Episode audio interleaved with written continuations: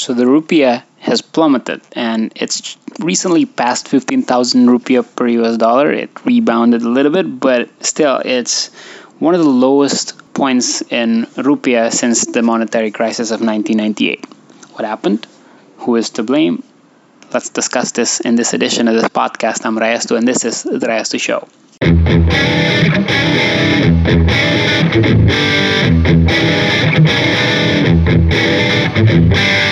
Okay, so first of all, you know, I'll try to explain in a in an easily understandable fashion what happened and why it happened and um, who's to blame, basically. So first of all, the rupiah uh, is down. It just passed 15,000 rupiah per US dollar a couple of days ago, but now it's rebounded a little bit. Now I think it's trading at 14,800 or something like that. And before we get started, you know, let's just go through the basics. You know, what makes currencies depreciate? Uh, what makes currencies appreciate? You know, it's just free market. You know, people buy currencies, um, it'll appreciate in value. People sell off their currencies, it'll depreciate in value. So a lot of investors, a lot of people have been dumping their rupees, have been um, trying to sell their rupees, and that's why uh, the rupee has depreciated quite a bit uh, in value. But the bigger question then is why? Why are people selling off uh, their rupees and why are they you know why are investors leaving Indonesia um, for other countries? You know and a lot of a lot of people who are behind the administration or people in the administration or people who are buzzers of the administration have been pointing out that these are all external factors. These you know have nothing to do with uh, the Indonesian economic fundamentals or the policies of the Jokowi administration. This these are all external factors. Now, that may or may not be correct, but there's some merit to it a little bit. There is um, external factors involved here. Um, what what are those? So, in order to answer this, we have to flash back a little bit, not a little bit, pretty pretty way back to 2008 right? So this was 10 years ago. We were, um, there was, the world was in crisis. In particular, the United States was in crisis. Um, the, the global financial crisis started out uh, in the United States. And as a way to revitalize their economy or to get their economy moving again, the Federal Reserve, that is the United, the American Central Bank, decided to launch what they would call the quantitative easing, or it's basically an expansionary monetary policy where they reduce interest rates all the way to near zero, basically, and printed a lot of money. They invited people to, you know, spend more with that money. They invited business people to borrow and invest the money into, you know, build the economy. That's just basically how how how um, Keynesianism works, right? Um, sorry, not Keynesianism. I think monetarism. You know, in order to to um, revamp the revitalize the economy in a recession, you've got to print money and um, and lower your interest rates and basically have an expansionary monetary policy. But as a result of that, interest rates are low, right? What if you're an investor and you have shitloads of money and you want to make money uh, with your money? You don't put it in a, in a place where the return is just less than 1%, right? You put it in a place where, um, in, a, in, a, in a market that can give you more than, much more than that. So, what do you do? You bring your money um, to uh, emerging markets who would give you 10%, 7%, 8% uh, in returns. And that is why a lot of money were pouring into the emerging markets, Indonesia uh, being one of them. Um, and this went on for years, right? Legitimately years this went on. This quantitative easing, one, two, three, um, went on up till up until I think it was 2013 when the Federal Reserve decided to, you know, hold on a little bit. You know, the economy uh, is, is, picking up. You know, things are, are looking uh, stronger now. It's not as bleak as before. And so we gotta get rid of the the quantitative easing, or you know, start to um, have a more have a tighter monetary policy. You know, increase interest rates a little bit. And what happens when the interest rates in the United States increased, got increased? And of course, all the money that had been pouring into the emerging markets, not, not all the money, but a lot of the money that had been pouring into the emerging markets during the quantitative easing fled back to the United States. This is this phenomenon occurred to you know most emerging markets. Indonesia was hit quite badly. You know, we our, our currency was trading at nine thousand rupiah per US dollar. Um, in late 2012, and in just a couple of months, or I think in about a year's time, uh, it depreciated in, in value almost 30%. So in 2013, the current the currency depreciated up to 12,000 um, plus uh, per US dollar. So that's quite a bit in value. Um, and this is this has been going on till now. And, and recently, uh, the Fed uh, has just announced that they would um, increase rates four times or five times over the course of the next 12 months.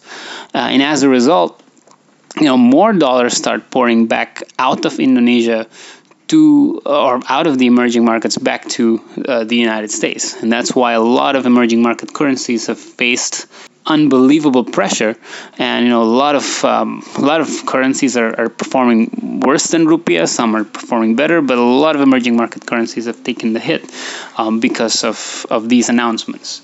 And why are why is the Fed doing that? Partly because the United States economy is doing really really well right now, right? So um, they're um, inflation starts to pick up. You know, it's about three percent right now, um, and they're uh, you know unemployment rate is down, their economic growth is, is good, and they have a large budget deficit. So um, the United States has been running budget deficits for a while, but Donald Trump just increased that because he decided to uh, cut taxes without cutting spending, basically. So they have a larger uh, budget deficit, which they will have to finance with. Um, issuing bonds. And if they want to issue bonds to finance these budget deficits, of course, they'll have to jack the rates a little bit uh, in order to make the bonds um, attractive for foreign investors or for um, investors to, to go ahead and, and buy them. And so that's why interest rates have, have increased in the United States. And so all these money have been pouring back into the United States, um, leaving a lot of emerging market currencies um, depreciated um, extremely bad conditions um, have been suffered by Argentina and Turkey. You know, they're they're in a currency crisis right now. So the the Argentine peso, I think, has depreciated almost 50% in value. The Turkish currency, a little bit um, about that amount as well. Um, but you know, a lot of it, it, this drives a lot of um, speculation amongst other emerging market currencies. You know, people are afraid of the rupiah even because they, they think, you know, Indonesia is also an emerging market. Argentina and Turkey are emerging markets. Maybe what happened to Argentina and Turkey could happen to uh, the Indonesian rupiah as well. But this is unwarranted because the main reason that um, the currency run took place uh, in Argentina and Turkey uh, were because um, they triggered it basically. So when, what happened in Argentina was that um, they pissed off investors by deciding to cut interest rates. So they cut interest rates, and they, you know, investors were beginning to think that they were not uh, serious with their um, inflation targeting. So Argentina had been plagued with inflation, and you know, a lot of investors were beginning to trust the government and the the central bank for uh, you know their commitment in, in, cutting inflation and stop printing money and so and so forth. But they've cut interest rates, you know, still very high interest rate, I think 28% in Argentina. But you know the um, the trust is gone, you know, because because they decided to do that. You know, investors stop putting their trust in Argentina and taking their money away, and that's why um, their currency has depreciated really, really, um, really terribly. What happened in Turkey is not something similar, something much worse. So two things: Turkey, uh, Turkish President Recep Tayyip Erdogan decided to um, install his own son-in-law as chief of the as governor of the the central bank. And it's something that you should never do. You know central bank should always be independent. Uh, it shouldn't you know you shouldn't have control over the central bank. So that's one thing. And you know the second thing was that uh, he decided to uh, make statements statements that he defies the West. You know, all these money pouring back into the United States is not going to force him to increase uh, the interest rates. You know, this is a ve- this is a very dumb thing to say. You should never say something like that. And it you know it validates uh, investors' concerns that in fact the Turkish central bank is controlled by the government. So central banks should never be fo- uh, controlled by government. They should always remain an independent institution with the goal of um, curbing inflation or you know, you know all these monetary goals but you know the government can't be telling their central bank okay I need rates low um, because I have an election coming up next year and I want economic growth for example that um, is a big no-no um, when it comes to central banks. So that's what happened. So those are those two things happened in, in Argentina and Turkey,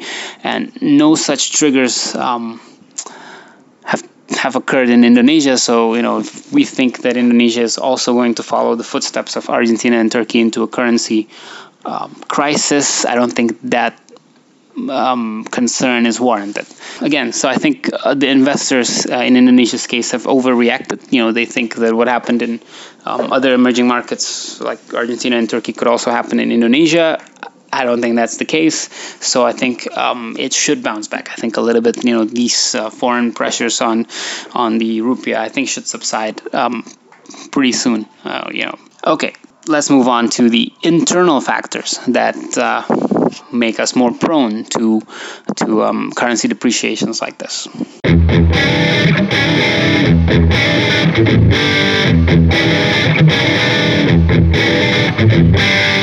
Okay, so as I mentioned, a lot of you know Jokowi supporters, supporters of the administration, people in the administration have mentioned that all this, all these um, are external factors. You know, these have nothing to do with the fundamentals of the Indonesian economy, or these have nothing to do with the Indonesian government policies. And to which I say, uh, not really. Yes, you know, the main factor is the um, uh, fact that the, the the Fed has you know announced to uh, announce that they would increase rates four times in the next two years, but our fundamentals are not that strong. You know, um, we could not have been as prone as this, you know, to the external shocks that that might happen. You know, one of the the biggest reasons why um, the the impact of the announcements have been so bleak, have been so severe in Indonesia, is because many of the investments in Indonesia, many of the foreign investments in Indonesia are uh, portfolio investments uh, as opposed to foreign direct investments. So portfolio investments are um, paper investments basically you take your money to indonesia and you buy stocks you buy bonds you buy um, liquid assets that you can sell off anytime you wish to you know take your money away. Uh, and this is this is a phenomenon called hot, money right? So um, a majority of the foreign investments in Indonesia are, are portfolio investments may, uh, and it's really susceptible to you know, shocks right?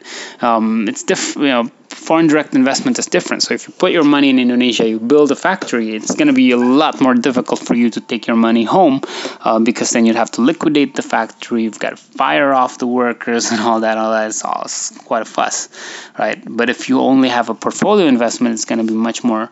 Um, it's going to be much easier for you to, to just you know take your money away. Um, and one of the things is that um, I think about 50% of the mm, financial market in Indonesia, you know, all the money in the financial market in Indonesia um, is owned by by foreign entities, and that's why it's very susceptible. You know, if, if just half of them decide to you know, take their money home, then you're gonna you know you get big problems on your hands um, with all these uh, money going away. You know, another another flaw in the Indonesian economic fundamentals is that we're running trade deficits uh, since way back. So I think since 2012 we've been running, you know, larger and larger uh, trade deficits. Know, what what do these mean? So what does what does a trade deficit mean? Right? It means that we import more than we export you know, Donald Trump has been saying a lot about trade deficits that the United States has faced against uh, many other nations. Indonesia is also running a, a major trade deficit, an overall uh, trade deficit. So, you know, and, and this has to do with, um, we, you know, when we import stuff, you know, when we import stuff, we have to buy foreign currency. Uh, in order to pay for for that uh, that stuff we that we've just imported. So the larger the deficit we have, that means um, the more we will need to sell our currency and buy foreign currency to finance um, that purchase that we import, right? Um, and then the, there's also this thing called the balance of payments. You know, the the deficit in the trade balance have to have a corresponding sur- surplus in the uh, financial account, which means that if say we import more than we export, we have a lot of um, if we import more than we export, then um, we have to have a surplus in, in the in the financial account. Say the per, the people that imports our stuff uh, that exports stuff to us then decides to invest in in bonds or stocks in Indonesia. Um, so that's one thing. The reason why our trade balance keeps you know getting you know trade balance trade deficit keeps getting larger and larger and larger is because the majority of our exports think this has been going on since our Independence Day in 1945 until now. Um, is a majority of our exports um, is just raw materials, just raw commodities, and it is susceptible to the fluctuations in commodity prices. So, you know, during the SB, uh, you know, Yudhoyono years, you know, commodity was booming and China was growing. They demanded a lot of raw materials from us. We kept exporting all these stuff. You know, the prices were high. Everybody was, you know, having a good time. You know, everybody was, you know, all was good. And then uh, China began to slow down, and they did, began not to demand, you know, this much. Um, raw materials from us prices began to plummet and so even if we uh, sold the same amount of stuff, but the prices um, had gone down, and so our exports, you know, took a hit. But our imports kept rising. Our imports um, probably was just growing um, at a normal rate. But if our exports are down and imports stays the same, then obviously the the trade um, balance will deteriorate and the trade balance will, will start decreasing and we have a larger and larger trade deficit. And recently, uh, you know, I think in, in the, the first half of 2018, our trade deficit was double uh, that of the same period last year. So investors are beginning to get concerned um, that Indonesia's, you know, trade deficit is going to keep you know getting larger and larger. Why is this a concern? Because if you think that you know the trade deficit is going to get larger next year, that means Indonesia um, is going to have to buy more dollars and depreciate their currency in the process. And if you're an investor and you think that next year the value of the rupiah is going to depreciate, and the value of the rupiah is going to go down, what do you do? You sell off your rupiah now or next year? Now, before the price of the, the value of the rupiah plummets, right? And as a result of you and other investors thinking that and doing just that, the value of the rupiah then plummets. This is what's called as um, a self-fulfilling prophecy, right? If you think the price of rupiah, uh, the rupiah is going to go down next year or in the future, you sell off that rupiah today, and that action results in the rupiah actually uh, losing its value, depreciating right? Um, so so so that's so there's that, right? Um, then let's talk about what the government, the the the the Jokowi administration has been doing wrong. There are, you know, a couple of things that I think uh, Jokowi has been doing wrong. One is that he has been far too focused on infrastructure building in Indonesia. There's nothing wrong with building infrastructures. Of course, it's, a, it's something that's necessary, perhaps, that you need to build, you know, good roads, good dams, good you know power plants and so forth. But infrastructure is something that you, reap the benefits from farther in the future maybe in five years maybe in 10 years. But in the, in the present a lot of the components and the the parts that we need for the building of these infrastructures have to be imported from overseas, and that's why um, it takes it, it took a dent as well. Um, it it had a dent as well on our uh, uh, trade balance. And then there's um, the the fuel subsidies. These this is one of the things that I commended President Jokowi shortly after he took office because he decided to just up and got rid of uh, Indonesia's fuel subsidies. You know, Yudhoyono never had the balls to do that. Jokowi did that. Um, a, a, month after taking office, so I, th- I, thought that oh, this guy means business. But apparently, you know, as I've discussed in earlier podcasts, he's just the same politician. You know, uh, he, he inst, you know instituted the, these you know fuel subsidies back, and fuel subsidies are bad for our trade balance because we are a net importer of oil. So you know we're no longer a net exporter of oil; we're now a net importer of oil. The more um, oil we consume, the larger our trade deficit will be, and the more uh, subsidies. Um, the more we, we subsidize fuel, the more people are going to consume fuel, and the more uh, our trade balance uh, is going to deteriorate. So I think you know that that is one of the things that uh, the Jokowi administration is doing wrong. But I don't think that he will have the balls to to um, to to mend that because next year is election. Okay, so let's just keep it real. You know that um, he is wrong. Now, uh, after this, you know, after uh, after this, I'm going to talk about what the government has been doing. You know, the government, the central bank has been doing to to curb this. But first, you know, if you haven't already, follow me on SoundCloud. Subscribe to the Rayastu Show on Apple Podcasts, Spotify, Google Podcasts, wherever you listen to podcasts. Leave a rating, leave a review, share on social media or whatever. It's going to really help me please do that. You're listening to the Rayastu Show, an Indonesian podcast that discusses economics, politics, uh, and anything in between.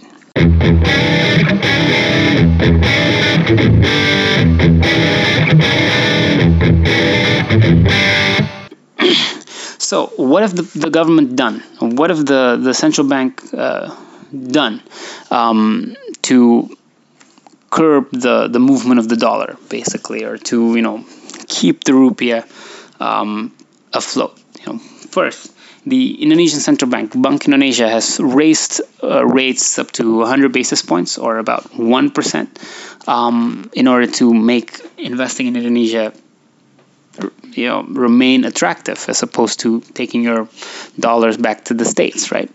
Um, a lot of economists have, have praise this that this is the right thing that you should in fact uh, raise interest rates but probably not enough so yeah the united states has increased their rates you know gradually but you know slowly but surely you know they started out as at uh, less than 1% now they're at 2.5% uh, we have only increased rates by 1% so i think we probably need to do a little bit more than that um, but yeah it's, it's it's a step in the right direction the the rate hike uh, by the Bank Indonesia.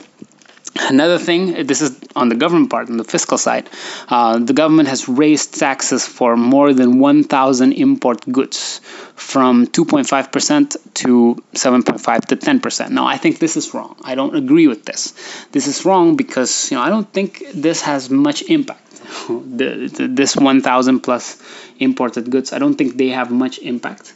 Um, if you tax them. You know, I don't think people will buy that much less because you tax them a, little bit more. In fact, uh, currency depreciation in and of itself will reduce imports because imports will be uh, more expensive to to purchase because the currency has depreciated. You don't need to add taxes on top of this. And what you're going to do instead is um, you invite other countries to retaliate, retaliate and launch a trade war against you and make your exports a little bit um, more difficult, right? So you don't need to do this. Doesn't have much impact. I don't think uh, it's. I think it, I think it could be counterproductive. Um, and this is this is the wrong mindset. The, the mindset is wrong. When, when you want to improve your trade balance, you shouldn't be thinking, let's tax imports should be thinking is, you know, how do we export more stuff? How do we trade more? How do we, you know, make more stuff available um, to purchase um, elsewhere, right? Especially for Indonesia, because most of our imports are capital goods, goods that you know our factories or businesses need to produce their stuff right? If we want to tax that as well, it's going to be really difficult for our businesses to survive, right? You know, you don't want to make life more difficult for industry, um, for your industry, right? So don't do that. Don't go there. You know, it's it's wrong. One of the things that uh, the government, I think, is about to do. Uh, I don't, I don't know. I haven't uh, read um, an article about this, but I, you know, I've heard from a friend who works um, in government that they're going to implement a reverse Tobin tax. I think they they got this idea probably from Chatib Basri, one of our ex uh, former uh, our ex finance minister wrote uh, a brilliant column in the local newspaper Kompas, um, suggesting that the that the Indonesian gov- uh, the Indonesian government put up a, a reverse Tobin tax. So what exactly is a Tobin tax and a reverse Tobin tax. A Tobin tax is basically um, a tax on hot money. You know, if you want to invest, uh, you know, on portfolio investment only, then you tax them. A reverse Tobin tax would give incentives for um, portfolio investors to reinvest uh, their money in Indonesia uh, as opposed to taking their money away. So I think this is one thing that the government is uh, about to do and, and is uh, warranted. Another thing that I think the government ought to do but will not do, I don't think, is cutting fuel subsidies, as I've mentioned before. You know, we shouldn't be subsidizing fuel. We should, you know, you know, we should be taxing fuel, in fact. But we're subsidizing fuel, and it's a really populist thing to do. I don't think the government will have the balls to, you know, cut down on their subsidies, you know, especially one year before the election. But I think that is what they're supposed to do. You know, if they don't have the, you know, I hope they come to their senses and decide that okay, it's you know, it's it's alarming right now, um, and we should really be um, cutting down on our addiction to uh, cheap fuel. All right, I think that's it from me today. I hope I can you know come back next week or the week after with another topic. Thanks so much for listening to the Rayastu Show. See you next time. Ciao.